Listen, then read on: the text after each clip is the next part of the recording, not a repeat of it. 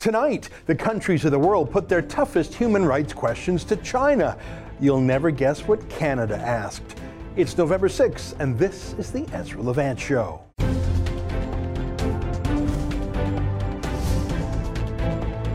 Why should others go to jail when you're the biggest carbon consumer I know? There's 8,500 customers here, and you won't give them an answer. You come here once a year with a sign, and you feel morally superior. The only thing I have to say to the government about why I publish it is because it's my bloody right to do so.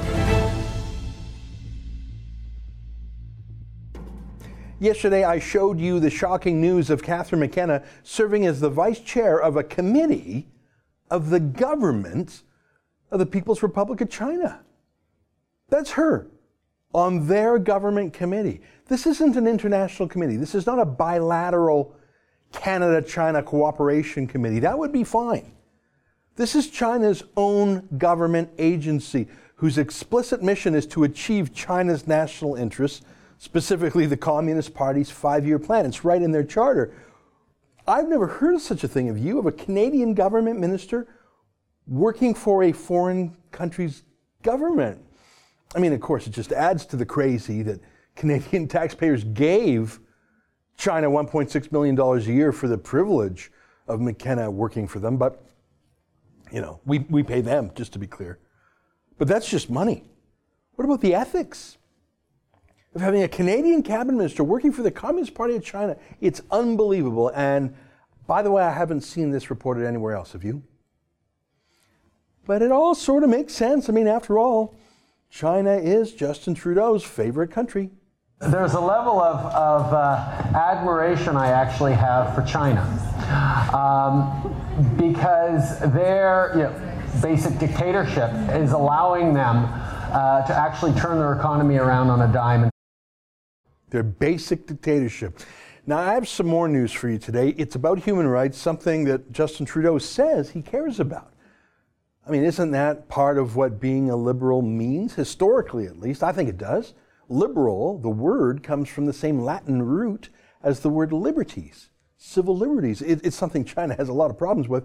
They're the world's largest dictatorship, they're a communist regime. And although they no longer use many communist economic models, they certainly use communist methods of controlling people, spying on people, imprisoning people for political crimes, banning dissent whether it's in the media or in politics or, or even religion. There's no opposition party in China, of course. There's no grassroots political groups. The, the Falun Gong religious sect, which was briefly quite popular even amongst Communist Party members, it scared the dictatorship so bad one day because they had this mass religious gathering uh, that hadn't been detected by the regime. So it was banned. They just banned it out of panic. I mean, remember, China is the country that sent tanks to drive over students having a democracy protest in the city square of Beijing. So, yeah, how do you reconcile being a liberal and a China lover? And by China lover, I don't mean loving the people or the culture or the language or the food. If that's the definition, well, then I'm a China lover.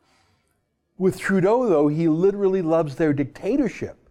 You heard him. He's, he loves their basic dictatorship. He loves the worst thing about China he loves their secret police. He loves their prison wardens. He loves their spy systems. He loves their gulag. Sorry, if you love that part of China, their basic dictatorship, I guess that's the same way Trudeau loves that part of Cuba. You actually hate the Chinese people, don't you? Which brings me to our news today. It's about this group, a human rights oriented NGO called UPR, which stands for Universal Periodic Review. So it's a periodic review of human rights around the world. They try to press governments to be more humane. They focus on, on civil liberties, so they're one of the good guys. And they try to work with the UN and their functions. They're based in Geneva, where the human, the human rights machinery of the UN are. It's an uphill battle for them, but good for them. Okay, so let's focus on one narrow thing they do. They ask countries to put questions about human rights. And of course, we're interested today in China. So this is a list of questions proposed by different countries for China. This is a document from this NGO called UPR. Okay, are you with me so far? Now, as you saw briefly there, countries put their advance questions to China. So they're giving them notice of the questions they're going to ask China about human rights. So let's just start with the very first one on that list there, which happens to be Uruguay, which is a country in South America. So Uruguay would like to know, I'm just quoting here, about what efforts have been made in the last years to ensure human rights defenders, journalists, and other civil society actors can carry out their work in a safe environment without fear of reprisals. All right, that's not a bad question. I mean, it's a bit limited in scope, but fair enough. Okay, good question. So Uruguay just had one question for China. All right, let's keep going down the list, okay? Next, as you can see, I'm just scrolling down here, it's the United Kingdom. Now, I don't propose to go through all of it, it's too long. Uh, but if you scroll through it slowly, you can, you can see they ask about China's gulags in Xinjiang province. They ask about the ethnic minority called the Uyghurs. One of their questions is to quote, provide statistics on the numbers of those held involuntarily in the past five years? That's a, that's a prickly question, is That's a good question. The next question they have, by the way, is, a, is about Tibet. I think that's good. The next question, look at that. They, they list a group of journalists and human rights activists by name, and they demand their release without delay. That's getting pretty specific when you're naming actual journalists. Then they get a bit more general. This is the United Kingdom, by the way. They ask about the full range of human rights in China, including, but not limited to, LGBT plus rights, women's rights, and disability rights. All right, now, frankly, I don't think those are as acute in China as elsewhere. I mean, women aren't in gender apartheid in China like they are in Saudi Arabia or Iran. My own sense is that disability rights, I mean, it's more of a question of poverty and the lack of resources to help people in China more than active discrimination. I don't know about gay rights in China. I sense it's likely more a cultural issue than a political issue, but I, I just don't know. When I think of gay rights, again, I think of places where they stone gays to death, mainly Muslim countries. I don't think they do that in China. But fair enough, it's a question. And, and then the last point, as you can see, this is the United Kingdom outright accusing China of torture and extrajudicial punishments. That is pretty heavy duty. That's how you ask a tough question at the United Nations, or in this case, through an NGO affiliated to the UN. That's not bad work. Would you agree? Good for the UK. Uh, now, I'm not going to go through all the questions from all the countries. You, you see that the Netherlands are next there. Okay, now similar questions, less accusatory than the Brits, but covering the bases free speech, freedom for minorities, the rule of law. They talk about the gay rights issue too. I, I like the Swedish questions, very plain, to the point. What actions will the government of the PRC, that's the People's Republic of China, take to remove restrictions on freedom of expression and information? That's a good one. There's some questions about domestic violence. Again, my own sense is that state violence is a bigger problem than domestic violence. But look, I'm glad the Swedes are asking the questions, aren't you? As you can imagine, Donald Trump's America just crushes it. Tough, smart, detailed questions, asking about ethnic groups like the Uyghurs and the Tibetans, asking about the Falun Gong, good for them, asking about how China is undermining Hong Kong. These are great questions. USA fighting for freedom, that's what they do. Now I'm going to skip ahead, if you don't mind. There's too many questions, too many countries to go through them all. Most Western countries did a variation on the themes I've shown you so far, right? But let's look at some third world hellholes, to paraphrase Donald Trump. Let's look at Pakistan. Get ready to laugh or to cry. And by the way, I'm going to end with Canada if you're wondering where I'm going with this. But here's Pakistan. I'm going to read it all, every word, okay? This is them holding China to account. After the second cycle of UPR, China has published an assessment report on the implementation of the National Human Rights Action Plan of China 2012 to 2015 and the National Human Rights Action Plan of China 2016 to 2020. What is the role of NGOs in drafting and implementing the National Human Rights Action Plan? Oh boy, you, that's a tough question. You got them there. Here, let me read some more. This, this it gets gross here. China has made tremendous achievements in implementing the right to development. Could China share relevant experience? And then here's the last one.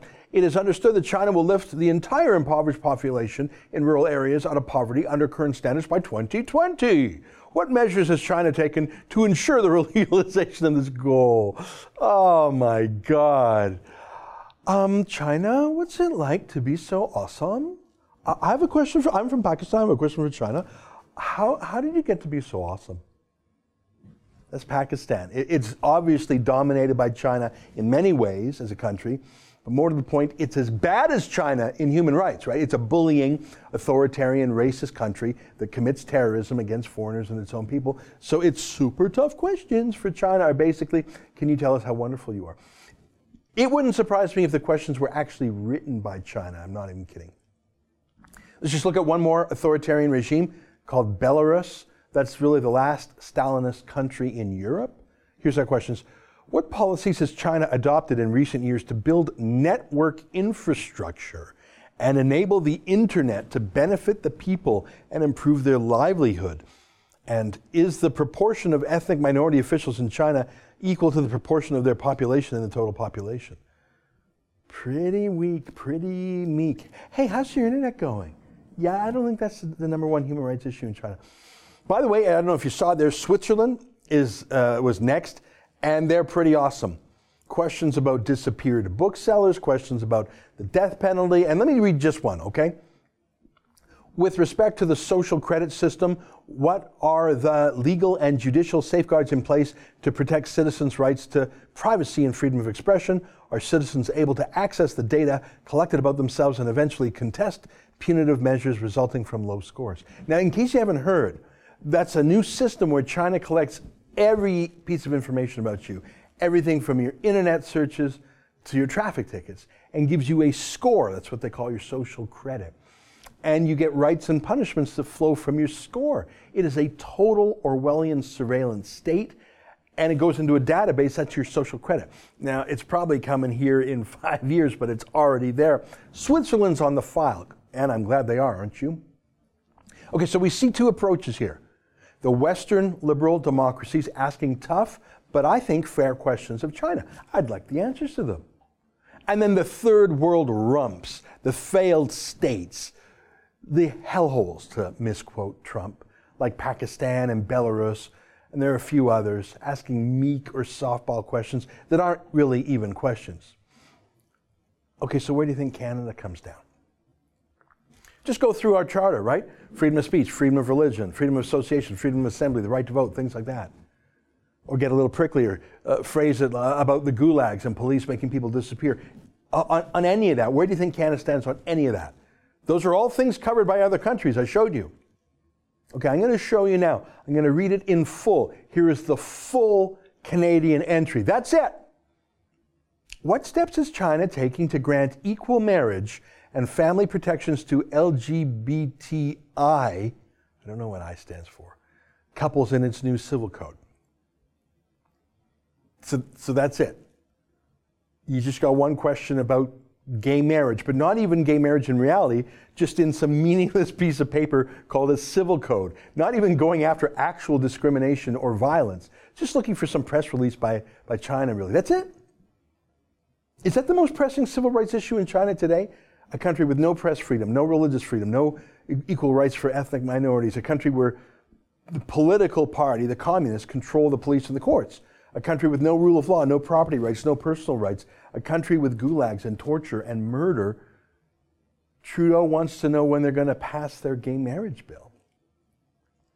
I don't know what, so, so that maybe a gay couple in a, in a political prison because they were thrown there because they were complaining against Mao they can finally get married in prison while they're being tortured.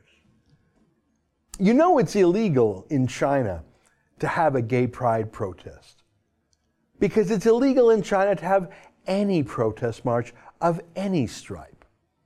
There's no freedom of assembly, there's no freedom of speech, there's no political freedom. Trudeau being an idiot on our streets, like that picture there, that's illegal in China, whether you're gay or straight. Trudeau doesn't care. I'm sure. Let's play that clip one more time about Trudeau and China. There's a level of, of uh, admiration I actually have for China um, because their you know, basic dictatorship is allowing them uh, to actually turn their economy around on a dime and say.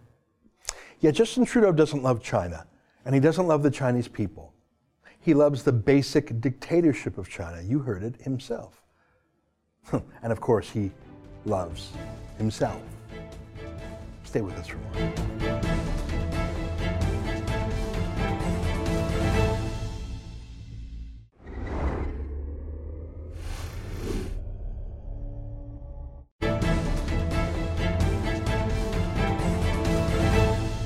We've had very good discussions with China.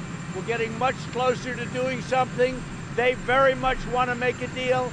As you know, their economy went way down since we've been doing this skirmish. Uh, I spoke with President Xi yesterday. They very much want to make a deal. I think we'll make a deal with China, and I think it'll be a very fair deal for everybody, but it will be a good deal for the United States. Well, there's Donald Trump. It's very interesting watching him deal with China, so different from other governments, especially our own Canadian government. Do you recall that our ambassador to China basically said more, more, more when asked what terms he wants with China? He'll take any deal. Donald Trump seems to be pushing China away, making them want a deal more than he appears to want it. Well, let's talk to an expert on the subject, someone we've been talking to about China's, China's economy and military for quite some time, our good friend Gordon Chang, who's a columnist with the Daily Beast and the author of a book titled The Coming Collapse of China. Gordon, great to see you again. Thanks for being here. What do you make of Donald Trump basically announcing that China wants a deal more than he does? Well, this is good news, Ezra, because for four decades, the U.S. has been chasing China for all sorts of things, including trade deals. The problem with any trade deal with Beijing, especially right now, is that the Chinese are not going to honor it. And so, really, these are one way agreements. And so, I think what Trump is really trying to do, and we've seen this from the beginning of this year, is disentangle the American and Chinese economies. This really means that we're not going to be as hostage to Beijing as we have been in the past. So, al- although you know this is going to be unfortunate, um, nonetheless, this is uh, I think what absolutely is required right now because after four decades, we've seen that we cannot come to terms with China, especially under Xi Jinping, the current ruler. I, I understand the rationale for America's engagement policy. I mean, it was Nixon and it was Kissinger who came up with the idea of triangulating against Stalin uh, about having a counterweight to the Soviets. And that was when China had, had a military force, a population, but was not a, an economic juggernaut. Things have certainly changed, haven't they? I, I mean, I, I think his history may bear out that decision made 40 years ago. But, but that dynamic really isn't at play today, is it? No, it isn't. You know, after the end of the Cold War, the rationale for relations with China really just changed. Um, you know, it, the, right now, what we're seeing is China stealing hundreds of billions of dollars of U.S. intellectual property each year. This is important because we have an innovation based economy. And if we cannot commercialize our innovation, we just don't have very much of an economy. And that's what this quote unquote trade war really is about. And President Trump's tariffs are imposed under Section 301 of the Trade Act of 1974 as a remedy for intellectual property theft.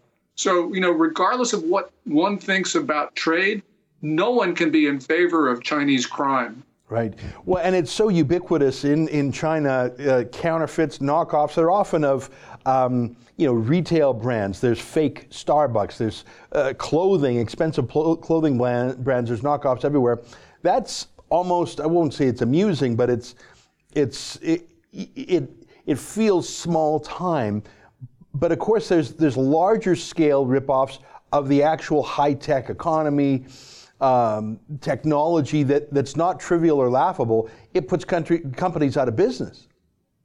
Well, it does, and it puts countries out of business. And and really, this is um, what we have to focus in on. When you look at all intellectual property theft, um, you know, as you say, um, knocking off a Starbucks is not a mortal wound to the U.S. economy. Now, the one thing, though, we should point out is that there's so much of that um, that the numbers are actually quite big, even for the trivial stuff.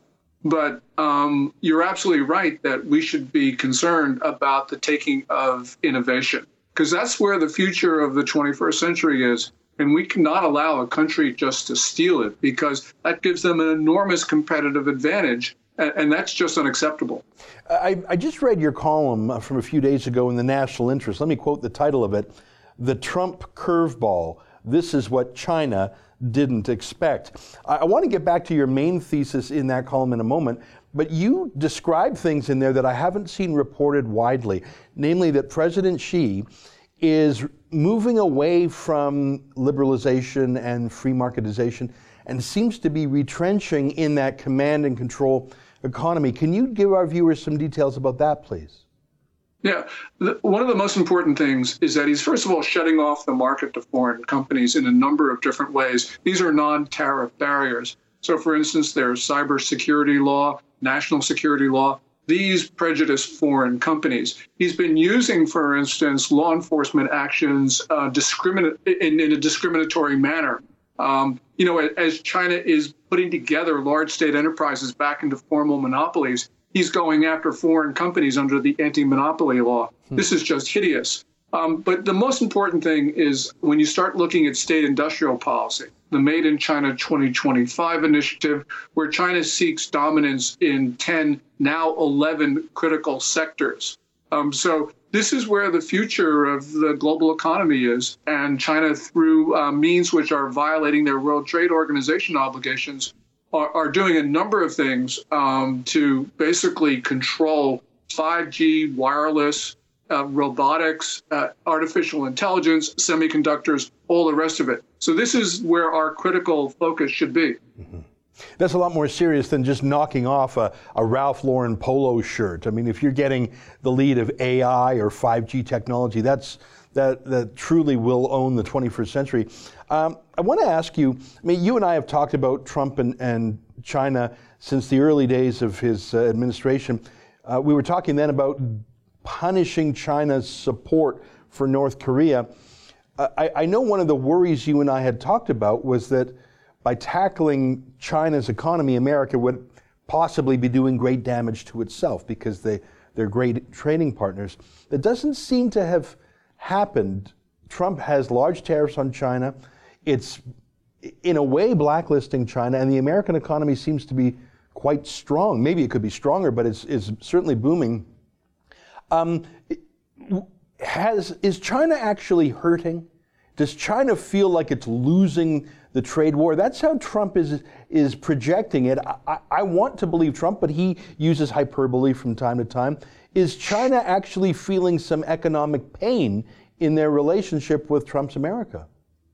I think that it is, and, and part of it is because um, the U.S. tariffs are coming at a time where the Chinese economy was already slowing. So right now, um, Beijing, I think, is maybe not in a panic, but in a near panic about what is occurring to the economy.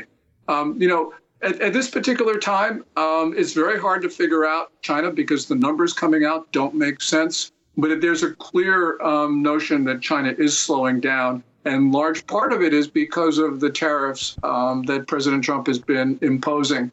Um, this is going to be important because there's going to be much more effect on the tariffs going forward because the Chinese economy has been able to get through because they accelerated a lot of sales to the U.S. before the tariffs went into place. Um, in other words, they were borrowing from the future in order to make the present look better um, that future is coming to um, right now at, at, fast speed for China. And so that means that they're going to have some very, very difficult years ahead as this trade war, quote unquote, continues. Hmm. I want to ask you a question about how America negotiates with China.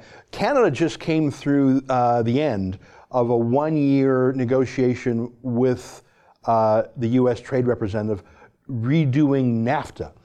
And I don't think any observer would say anything other than Canada got a haircut. I mean, we at best held the line on a few items and we gave up things. Now, I happen to think that the things we gave up are, are better for the economy, but but we we got roughed up by that U.S. trade rep. But here's the thing, Gordon, Canada and the United States both respect the rule of law. They're both high trust societies, and even if we could quarrel over details, both sides know that the new trade deal will pretty much be honored in good faith.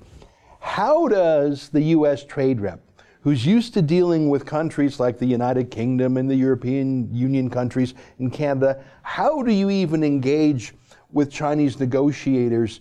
Because even if they are negotiating in good faith, which is a question with a dictatorship, how do you know it can be given effect through courts, through taxes, through, through any of the, the infrastructure of the state? How do you even do a deal with a country that doesn't have an independent judiciary, for example? Yeah, I don't think that you can, Ezra. And that really is the critical point. Um, you know, we have seen so many trade arrangements um, with China, whether bilateral or multilateral, and Beijing has not honored them. And the breaches have been material and significant, not just minor things. Um, and as you point out, you, you don't have recourse to the courts in China um, because there are not any independent courts. Um, and this is a, you know, China's a country that just doesn't believe in the notion of comparative advantage, which is the basis of the global trading system. Um, so you have an extraordinarily selfish mentality. And to make it all worse, you got Xi Jinping, who actually believes in sort of a state dominated economy, taking China in a regressive direction. Um, so this is really bad news, uh, not only for us, but for the Chinese as well, because we know what a Maoist type economy, um, a Maoist type theology has actually done to China in the past.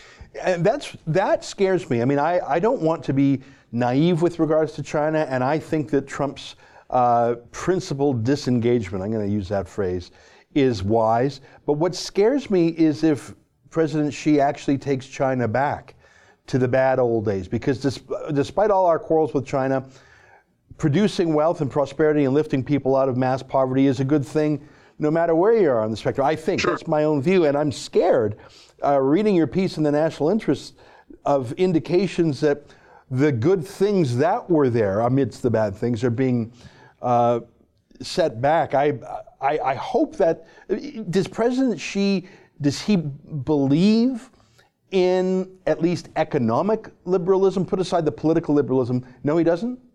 I, I don't think so. You know, I don't know what's in his head, Ezra, but I do know what he's doing. And across the board, whether we're talking access to the Chinese market or the role of state enterprises or the role of the state in the financial markets, you know, we see clear regressive moves hmm. uh, across the board. And this is not just this year. This has really been throughout Xi Jinping's tenure, which started at the end of 2012. Um, you know, and this is ironic because next month China celebrates the 40th anniversary of the start of the reform era. Um, but China's not reforming. Um, it is closing itself up, and it's going in, you know, a, a Stalinist, Maoist type of economy. Huh. And, and, this is a concern because um, obviously it's it's not going to be good for foreign competitors. But the wor- biggest victims, of course, are the Chinese themselves. Yeah, that's very true. I uh, what um, amateur study I've made of the Cultural Revolution, the Great Leap Forward, is so terrifying and so heartbreaking. Uh, any movement away from that Maoist past is a good thing and it, it scares me a little bit to hear that there's tendencies to regress. I have one last question for you. You've very generous with your time. I always learn so much from you, and I thank you for your expertise. Um, in I, I, ref, I, referenced the, the new Canada, U.S., Mexico uh, revised trade deal, the revised NAFTA. There was a provision there that I think surprised a number of people that the United States retains some sort of, I'm not going to say veto power, but they have the right to information and they have the uh, and to review Canadian trade deals with a non-market country. I think they obviously were referring to China. I don't know who else they could mean. Um, Canada accepted this. Uh, some people said, "Oh, this is a violation of Canadian sovereignty," but it's obvious the United States is worried that Canada might be doing some deals with China that are contrary to America's interest and that they want the right to know about. Do you have any comments? Have you heard about this provision? Do you know anything about yeah. it?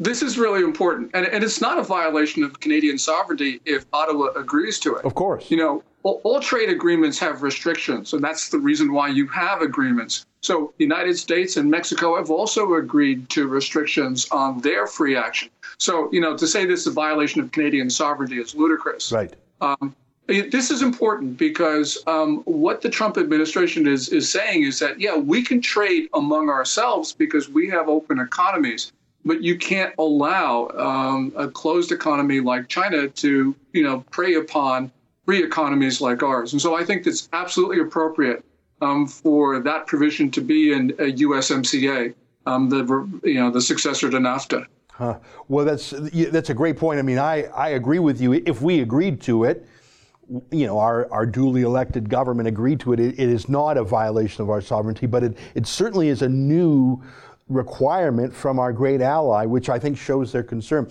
Well, listen, uh, Gordon, it's great to have you as always. I could talk with you all day, but I know you have other uh, demands on your time. I look forward to our next talk, and um, who knows, maybe President Trump's prediction will come to pass, and there will be some improvement in the in the bilateral relationship, and hopefully, not only will it be good for America, but hopefully it will help coax China on the right path too. Maybe we could talk about that as the news develops. Thanks very much, Ezra. Great to see you again. Well, thank you so much. That's our friend Gordon Chang. He's a columnist with the Daily Beast. His book is called The Coming Collapse of China. And may I recommend his most recent article in the National Interest called The Trump Curveball. This is what China didn't expect. Always an education to talk to Gordon. Stay with us. More ahead on The Rebel.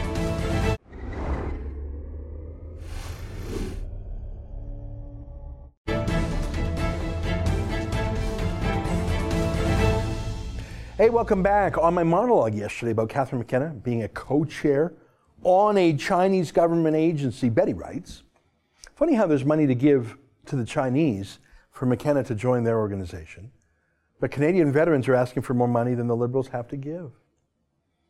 Yeah, you're so, I mean, listen, you can make the money argument, and money goes to priorities. You're right. But frankly, if it was $1 or a million dollars, or if they were paying us a million dollars, I find that a secondary concern to why are we having a cabinet minister who took an oath of loyalty to our queen serving loyalty on a Communist Party government committee? How can you be loyal to Canada while serving as the vice chair of a government of China committee? I thought that was a Canada China Council because she was tweeting China Council, China Council. I, I assumed the Canada was implied. That is not a Canada China Council. That is just a China Council. I can't believe no one else has even reported on this, or maybe I absolutely can re- believe it. Jonathan writes McKenna has no business sitting on such a committee. This is divided loyalties, plain and simple. You're so right. I remember when. Um, Stéphane Dion became leader, and Thomas Mulcair as well. Both of those guys uh, have a foreign passport. Both have a French passport. At least I know Dion did. I think Mulcair did also. And the question is if Stéphane Dion were to become a prime minister or even leader of the opposition, if you have a foreign passport, at least to me, a passport isn't just a set of rights, it's a responsibility, duty, patriotism. Uh, I mean, if I don't even I understand if you have two passports for reasons of sentimentality or reasons of business, there are reasons. But if you're at the political apex of a country, you, you can't ride two horses. Uh, I mean, just again, theoretically, there could be some trade dispute with France. There could be some dispute at the United Nations. There could be a border dispute with Saint Pierre and Miquelon over fishing. How can you be loyal to both sides of that quarrel. Thank God we would never have a serious mortal quarrel with France, but with China? How can you work loyally for the success of the Communist Party's five year plan? And again, I, I wouldn't ever say that Stéphane Dion or Thomas Mulcair actively and actually worked for France. That, that's the thing I wanted to avoid, the perception of that by their dual citizenship. Here, I don't think that Catherine McKenna has a Chinese passport. But she's doing the thing that the passport would worry me about. She's working loyally for the Chinese government. It's worse than a passport. A passport might be, you might have a passport for five different reasons. It's not the passport itself that's the dangerous. What the passport implies that you could be loyal to some other country. Catherine McKenna, without the Chinese passport, is by definition loyal to this committee of the Chinese government. How, how, how is that okay? On my interview with Don Laston, Karen writes, What an amazing, amazing interview. I can't wait to watch the movie. Very grateful that there is a movie like this out there. But you have to remember, Donald Trump spoke to the heart of Americans, so he's not a unique unicorn. He represents the angry voter and normal Americans. Well, I'm glad you liked that movie, and it, I, I liked watching it. Um, you know, because it was a it was a good story, well told, and I won't lie, the whole time I was thinking, this voice, you know, you, there's something about a narrator that just, I felt, and I didn't know, I didn't put it together who it was till the very end where I saw his name in the credits, Kelsey Grammer. Well, that's the show for today. Do you think I'm too obsessed with this this Trudeau China thing? I actually dug up a, a video clip. I think I'm going to show you tomorrow. That's even crazier, or just as crazy, because nothing can be as crazy as a cabinet minister sitting on a government committee for a foreign government. How is that even allowed? You know, I don't know, maybe we should petition the ethics commissioner. How is that even allowed? How is that ethical? And why is not another journalist that I know of uh, saying a peep about this? If, there, if you see it out there, I'll do some research myself. But if you see any evidence of any other journalist, or where, where's the Conservative Party opposition? Where's the NDP opposition? Talking about, let me know, because as far as I know, no one has said a word against this. Don't you find that odd? I sure do. I sure do. All right, folks, that's the show for today. Hey, by the way, keep going to caravanreports.com. David Menzies is safely back in Canada, but his reports, we've got some reports sort of stacked up. He did about 20 reports when he was down there. So keep going to caravanreports.com. He's got a very interesting interview with a young man from El Salvador who wants to come to Canada. You should watch that video. All right, see you tomorrow, everybody. Until then, keep fighting for freedom.